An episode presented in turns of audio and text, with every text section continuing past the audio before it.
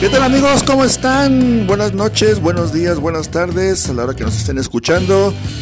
Bienvenidos a este su podcast de confianza de americanistas para americanistas, su podcast El Americanismo que yo aprendí. Nuevamente les da la bienvenida a su amigo El Gato de Tlalpan. Muchas gracias por escucharnos, por acompañarnos a esta nueva transmisión desde nuestros estudios aquí en el barrio de Tlalpan.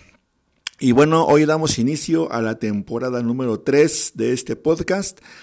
Y junto con esta temporada 3, el inicio de esta nueva temporada también da inicio un nuevo torneo. El torneo Grita México 2021 de aquí de la Liga MX. Y bueno, estaremos comentando el día de hoy el debut del Club América que fue a visitar a los Gallos del Querétaro de nuestro amigo Pepe Vaca, y también estaremos comentando algunas cosas más acerca de Santiago Solari, de Álvaro Fidalgo y de lo que fue el desempeño del Club América en este primer partido contra el Querétaro. Y bueno, como se los anunciamos, también tenemos un invitadazo. Nuevamente nos estará acompañando nuestro amigo el @apunte1916. Estaremos recordando sus predicciones de la temporada anterior y sus comentarios para lo que va a ser este torneo en cuanto al Club América. Y bueno amigos, ¿qué les parece si iniciamos y les damos nuevamente la más cordial bienvenida? Y les mandamos saludos a todos los que nos acompañan aquí de las redes, a toda la banda. De ahí del Twitter, pues a todos, no queremos que se nos pase ninguno, pero pues ahí, por allá anda el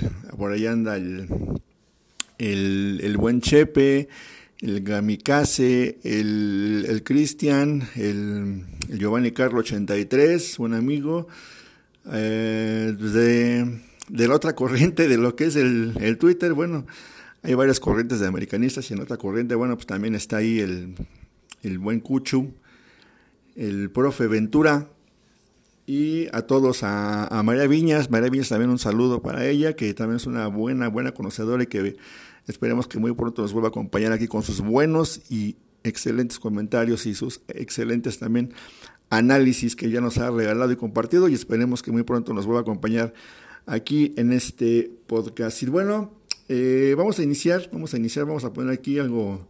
Vamos a pedirle aquí al chavo de la consola que nos ponga algo de musiquita de fondo para empezar este episodio. Y como les comentábamos, vamos a primeramente a recordar lo que fue la visita anterior de nuestro amigo el Apunte 1916. Y bueno, en aquella primera visita nos le preguntábamos cuál era su pronóstico en relación al Club América. Y si él pensaba que en ese momento seríamos candidatos al título o a llegar a la final. Y bueno, vamos a escuchar lo que él nos comentó en aquella ocasión. Yo creo que me van a llover mentadas, estimado, pero yo todavía no veo al América para campeón. Creo que Solari ha hecho un extraordinario trabajo, ha pulido muchas cosas que se venían trabajando y ha arreglado un montón de desperfectos que había. Fortaleció el medio campo ahí con Aquino, con Fidalgo, con la incursión de Naveda, eso sí. La delantera la veo bien, pero en defensa siento que estamos flojos todavía, que Bruno no ha recuperado su nivel y que Emma no acaba de ser garantía, ¿no? La lateral derecha tampoco la veo fuerte y creo que nos falta un poquito de ponche en la banca. Esas son mis razones para pensar que todavía no estamos listos, que el proyecto va bien, que yo creo que en 6 meses vamos a levantar la copa, pero aunque me llevan tomatazos, todavía no nos veo para campeón. Es verdad que también cuando el América ha sido campeón en muchas ocasiones no partía como favorito. Me acuerdo ahorita de 2002, por ejemplo, inclusive la última en donde se hablaba mucho más de Cruz Azul, así que vamos, tampoco es descartable.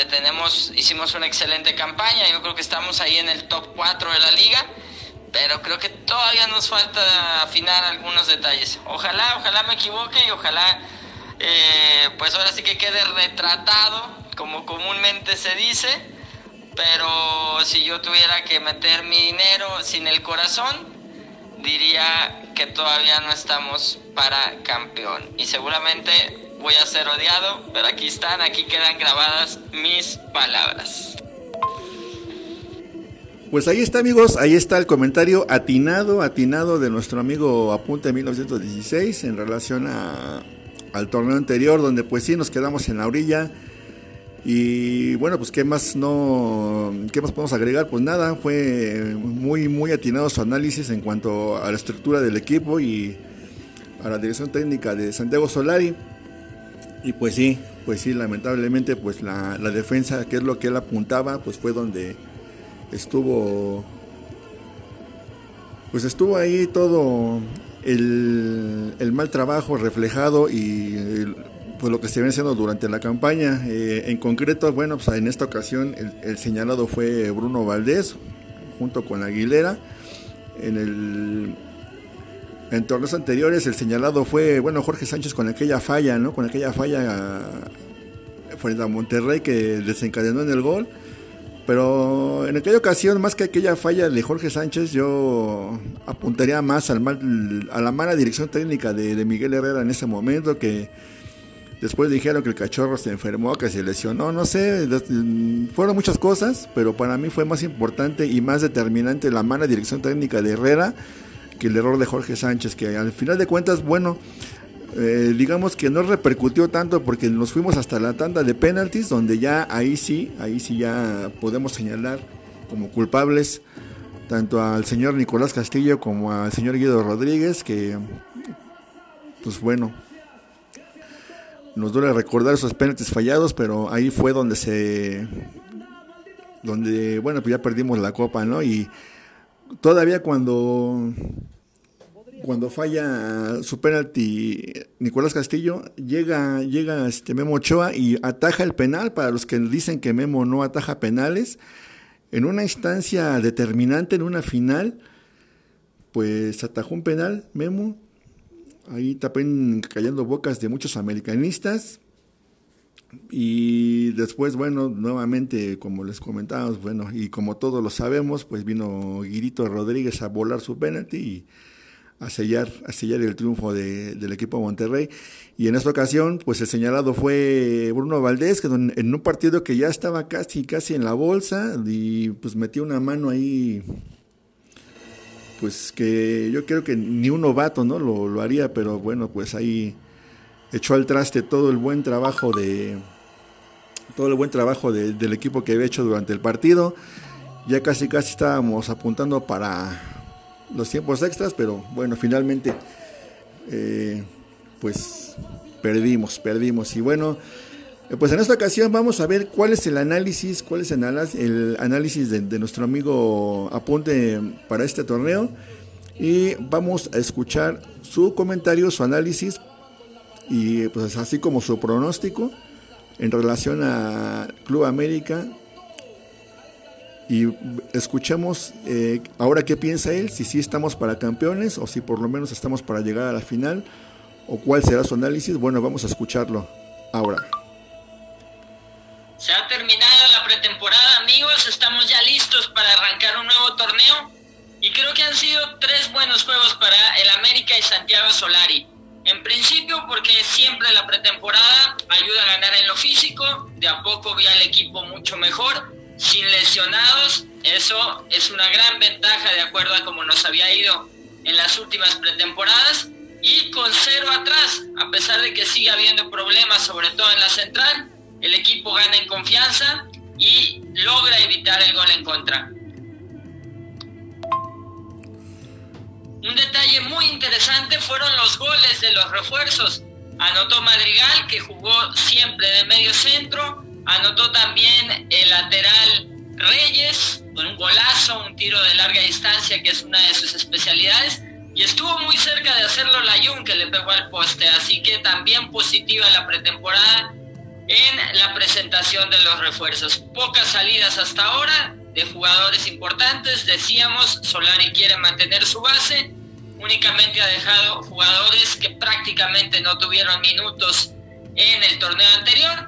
Y si nada cambia, si Richard Sánchez no se va, Solari habrá logrado su principal objetivo, mantener su base de jugadores, mantener su sistema de juego, no va a variar, 4 defensores, 1 contención, 2 mediocentros, 2 hombres bien abiertos y 1 centro delantero, y sobre todo habrá logrado hacer grupo de cara al primer partido ante Querétaro. Estamos listos entonces, toda la suerte del mundo para nuestras Águilas. Pues ahí está, amigos, el comentario, el análisis de lo que fue la pretemporada de nuestro amigo Apunte, de nuestro amigo Fede. Y bueno, pues sí, los 4 partidos los ganamos por marcador o con diferencia de 1 solo gol. Y pues esa fue la inercia con la que llegamos al partido contra Querétaro. Y bueno, en relación a lo que va a ser el pronóstico de nuestro amigo Apunte para ese torneo, pues él nos comentó también aparte que pues sí, que sí faltaron refuerzos, aunque todavía se puede mover ahí la directiva, esperemos, para conseguir algo, para que llegue alguien más. Pero en sí nuestro amigo Apunte nos comenta y él dice que en ese torneo nos vamos a quedar en semifinales, ya que bueno, pues él es lo que él nos comenta, ¿no? De que faltaron refuerzos, de que aunque se quedó Richard Sánchez, que bueno, según decían que tenía ofertas de Italia, pero al final se quedó. Y pues ahorita los que están en la tablita para irse, pues son Castillo y Renato Ibarra.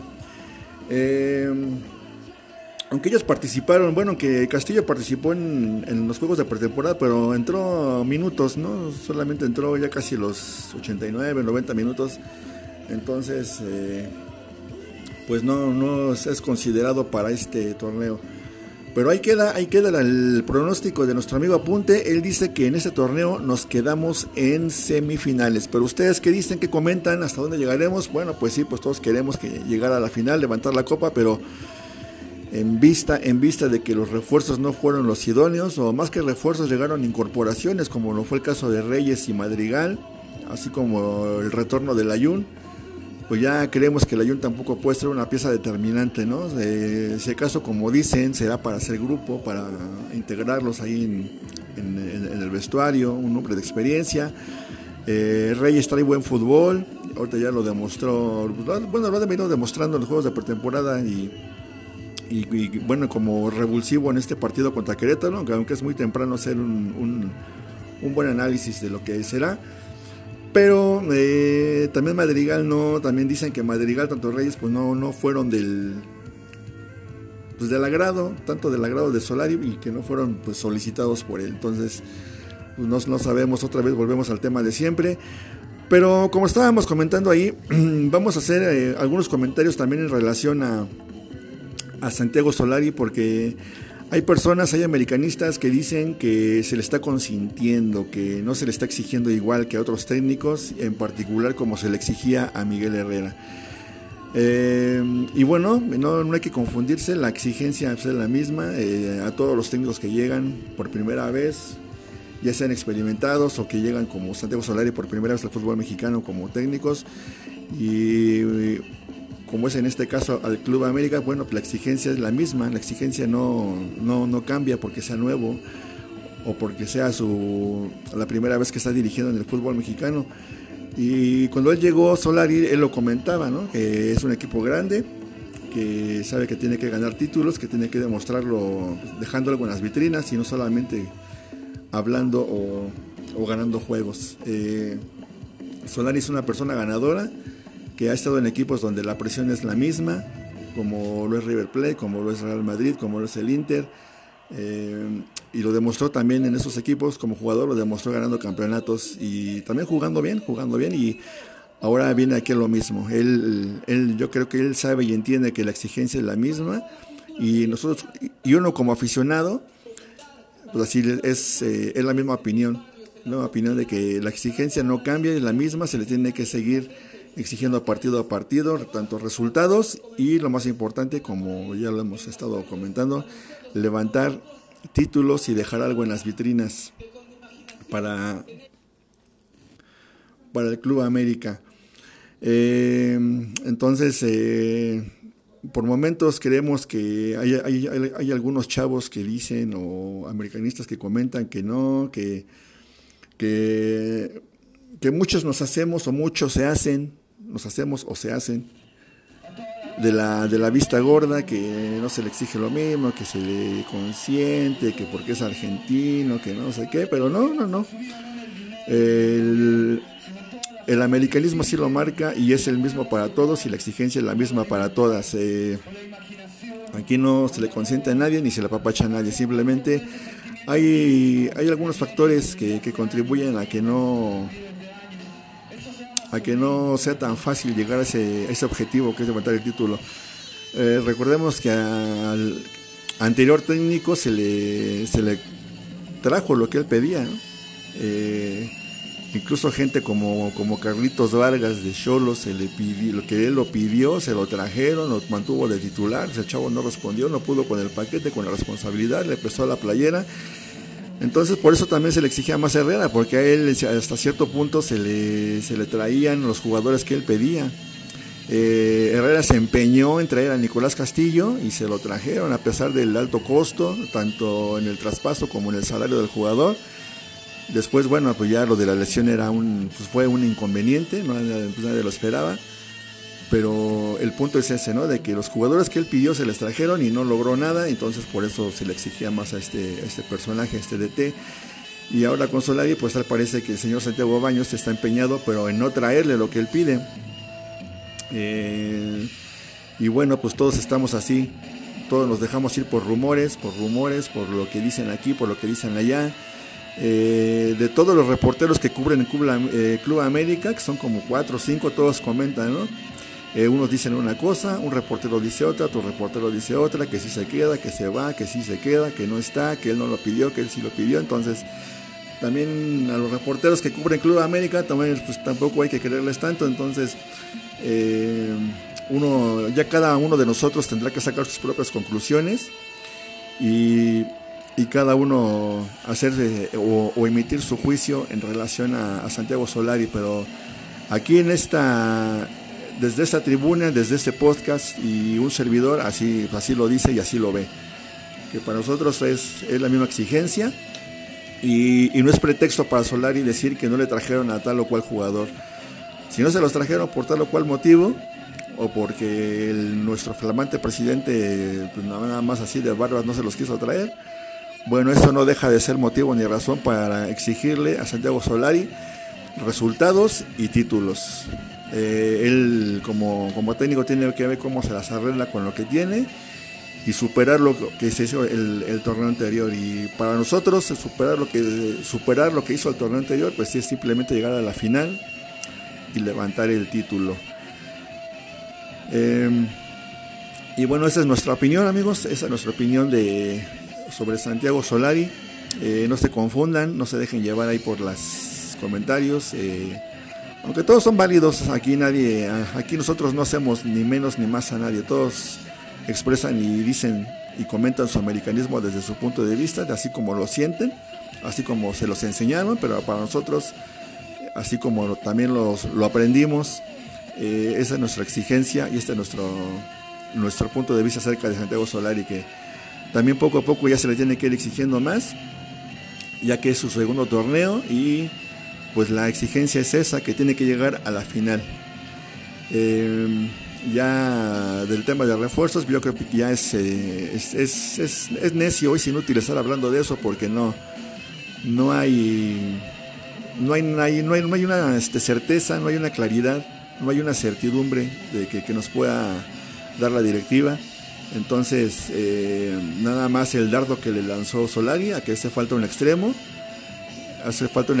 y pues eso, lo que quiso decir fue lo que todos entendimos, ¿no? Que Elo Suárez pues no es del total agrado de Solari y por esto busca una persona por ahí. Renato Ibarra tampoco es opción, ya que también apunta a que se va a ir del Club América, que se ha prestado, vendido, a ver qué le hace, pero tampoco lo van a tener en cuenta. Entonces esperemos, y pues esa es nuestra opinión, nuestro punto de vista, de que para Santiago Solari la exigencia es la misma.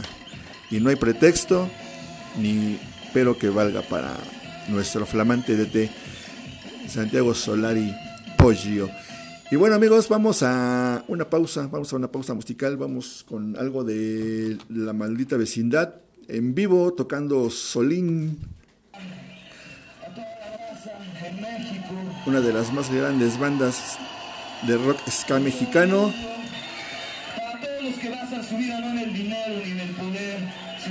Y esto que se llama Solín, un temazo de la maldita, ahí con el Rocco, el sax que también falleció debido al COVID-19, el sax, y bueno, ahí con la alineación original que tenían con Pato, con Lobito, con sax, con Rocco en las vocales, que bueno, pues él sigue cantando. Y vámonos con este temazo Solín de la maldita y volvemos con ustedes para seguir comentando acerca del Club América.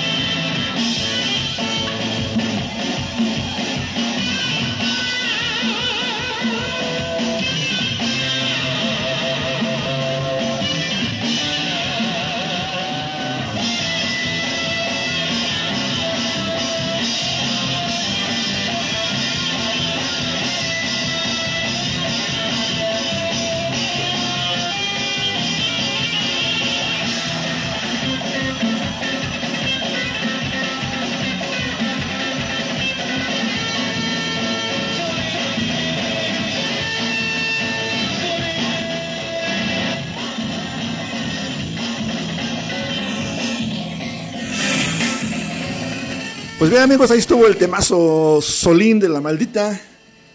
Volvemos con todos ustedes para seguir comentando de lo que hemos visto que se ha generado ahí en las redes, y también surgió el tema de Álvaro Fidalgo. ¿Qué podemos comentar acerca de Álvaro Fidalgo? Bueno, pues también leímos comentarios acerca de que es un jugador que no está produciendo para el equipo. Bueno, queremos que Y esos comentarios también se han generado por parte de muchos americanistas en redes como Facebook y como Twitter. También hemos leído comentarios acerca de Álvaro Fidalgo.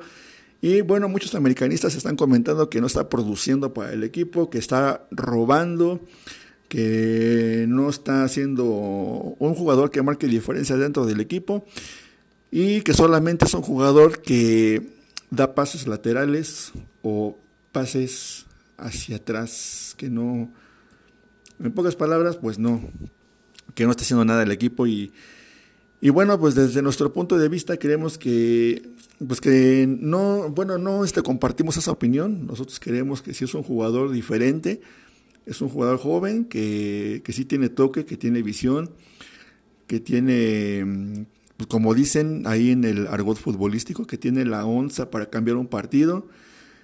Y desde nuestro punto de vista creemos que si no está gravitando tanto o si no está pesando tanto en la cancha es porque también los jugadores no le están generando nada, a la ofensiva.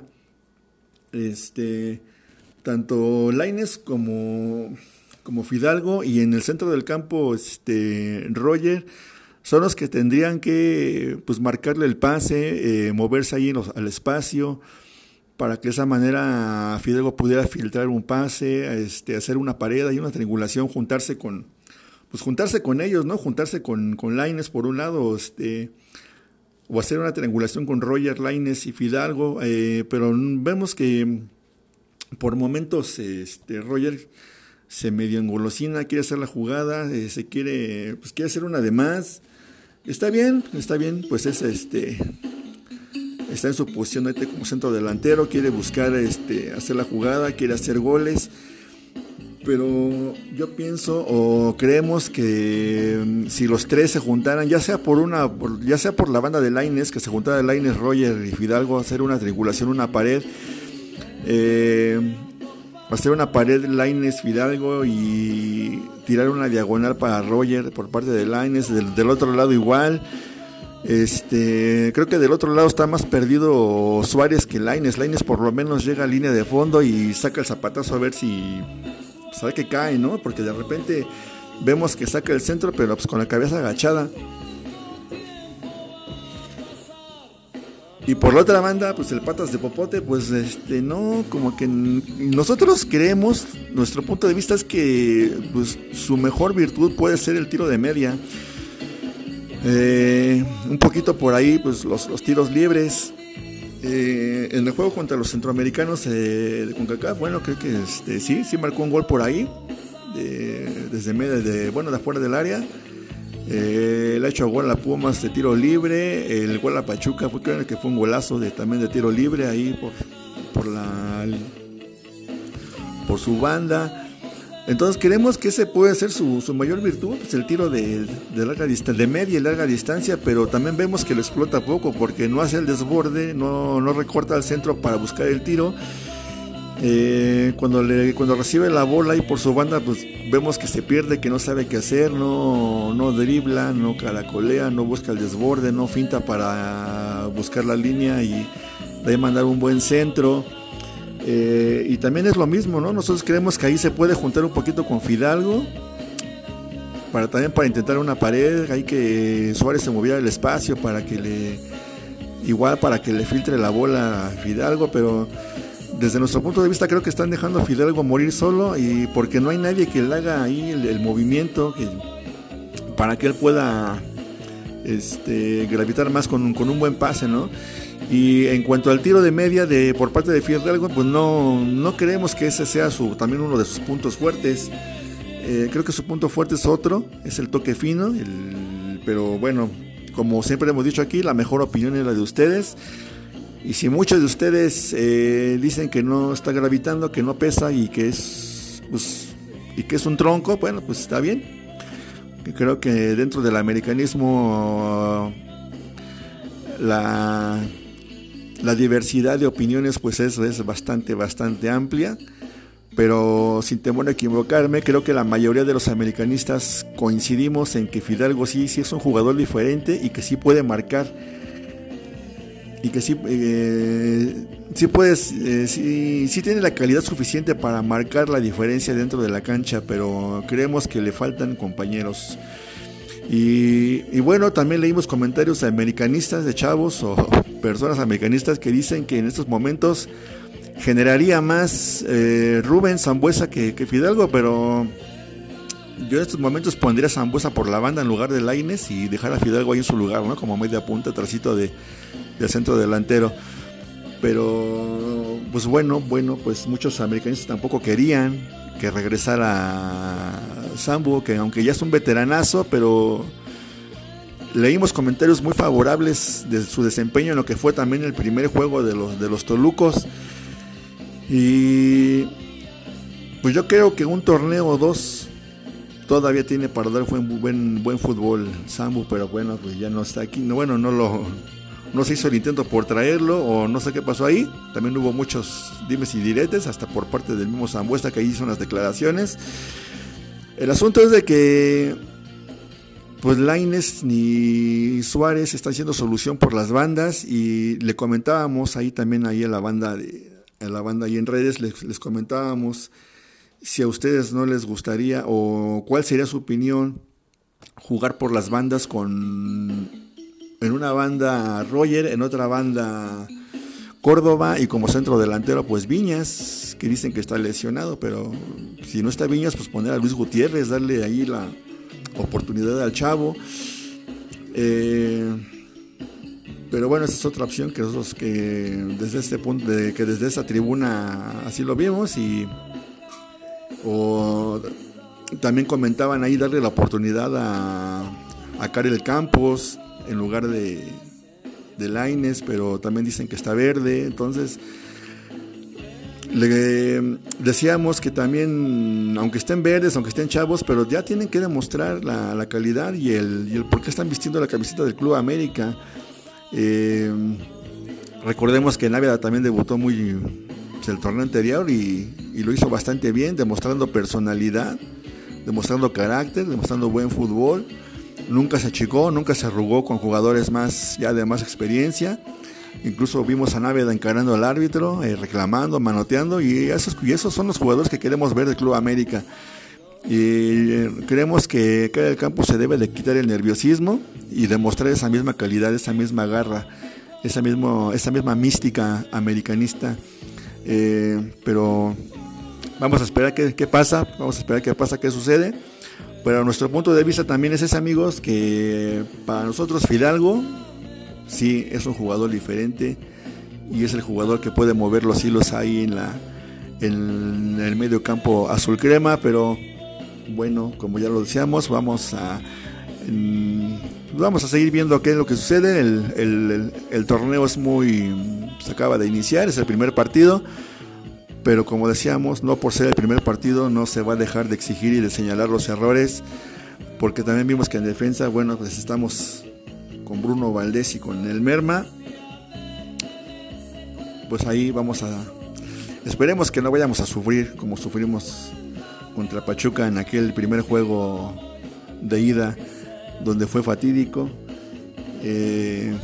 Va a haber mucha competencia ahí entre Layún, entre Jorge Sánchez, entre Luis Fuentes, Salvador Reyes. Ahí creemos que se van a tener que aplicar.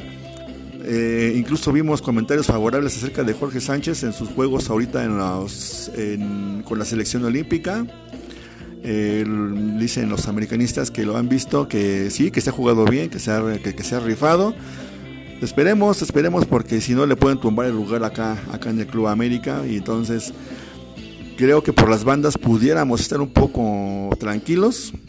Hay gente de experiencia con Layún y Fuentes, y chavos con Sánchez, que esperemos ya del estirón definitivo, y con Salvador Reyes, que se le ven ganas, se le ven enjundia, se le ve garra, y pues buen fútbol y hasta goles, ¿no? Y hasta goles. También tiene buen tiro de media el chavo.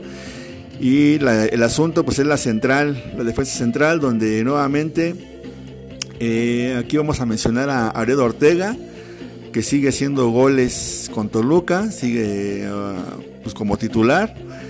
Se le ve buen fútbol al chavo, se le ve buen futuro. Y acá tenemos a Emmanuel Aguilera y Bruno Valdés y pues a Cáceres, que está en la banca, para darle chance a los veteranos, a los de jerarquía, que también es un punto que se me está olvidando comentarles acerca de Santiago Solari, que uno de sus puntos fuertes, y lo cual muchos analistas lo alaban por ese punto, es de que él no respeta jerarquías, que con él va a jugar el que esté bien. Pero acá con América vemos que sí ha respetado hasta cierto punto las jerarquías y no le ha dado tanta oportunidad a la gente que viene atrás. Y no porque no le da oportunidad y así nada más, sino porque creemos que, y bueno, y todo lo hemos visto, que los centrales han cometido errores muy infantiles, y Solari lo sigue manteniendo ahí.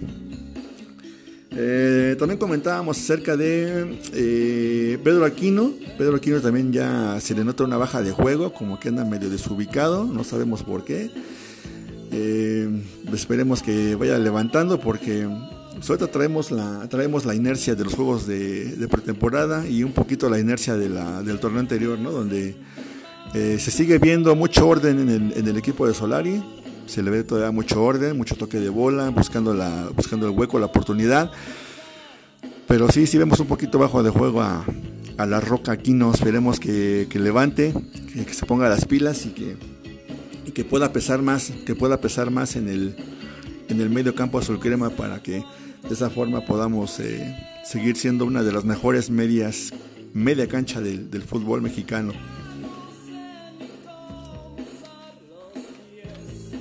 Y bueno, pues vamos a comentar finalmente, amigos, lo que fue, desde nuestro punto de vista, lo que fue el partido contra Querétaro. Como lo decíamos, pues traemos todavía la inercia del torneo anterior, de los juegos de pretemporada, donde también en esos juegos de pretemporada se vio lo mismo, ¿no? El orden, la disciplina táctica por parte de los jugadores. Y en este juego contra Querétaro, pues también se vio ese poquito de orden. Por momentos dominaba Querétaro.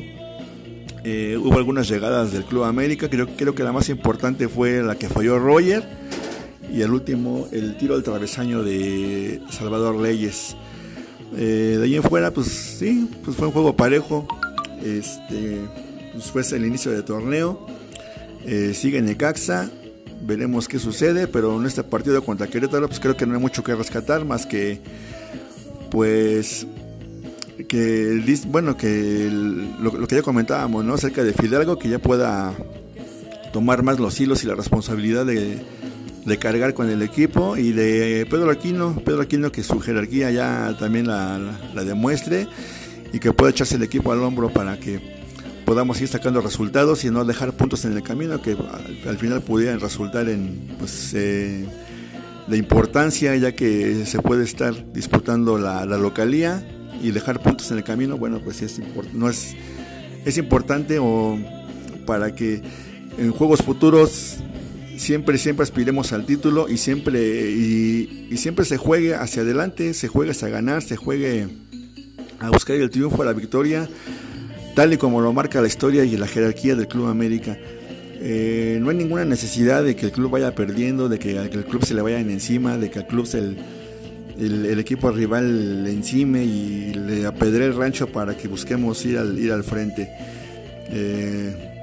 tal y como lo dice la canción de la banda, ¿no? de la barra, como en los 80s, vamos al frente, vamos adelante, buscando la victoria, buscando ganar. Y así en cualquier cancha es como debe de jugar el Club América, hacia adelante, buscando el triunfo, buscando la portería rival. Y bueno, vamos, ya casi nos despedimos, vámonos con otro tema. El último tema de esta noche es la música que tenemos de fondo. Los Caifanes, también con aquella alineación ya histórica, con el señor Saúl Hernández, Sabo Romo, Alfonso André y Alejandro Herrera. Alejandro Markovich. Cuéntame tu vida, de Caifanes. Lo escuchamos y volvemos.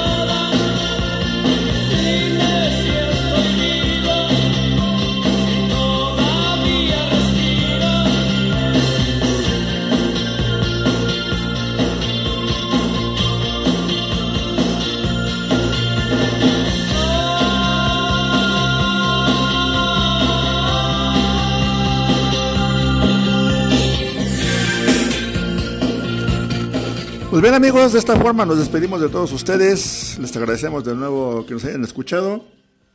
Los invitamos para la siguiente semana para un nuevo episodio de esta nueva temporada 3 de su podcast de confianza, El Americanismo que yo aprendí. Y pues recuerden, o les recordamos más bien, que aquí todos están invitados a participar. Ahí los que quieran y gusten pueden mandar ahí un mensajito al @CFA Centro Unión y pues ahí dejan su mensajito y los invitamos aquí a que participen con todos nosotros, a que den sus opiniones, sus comentarios.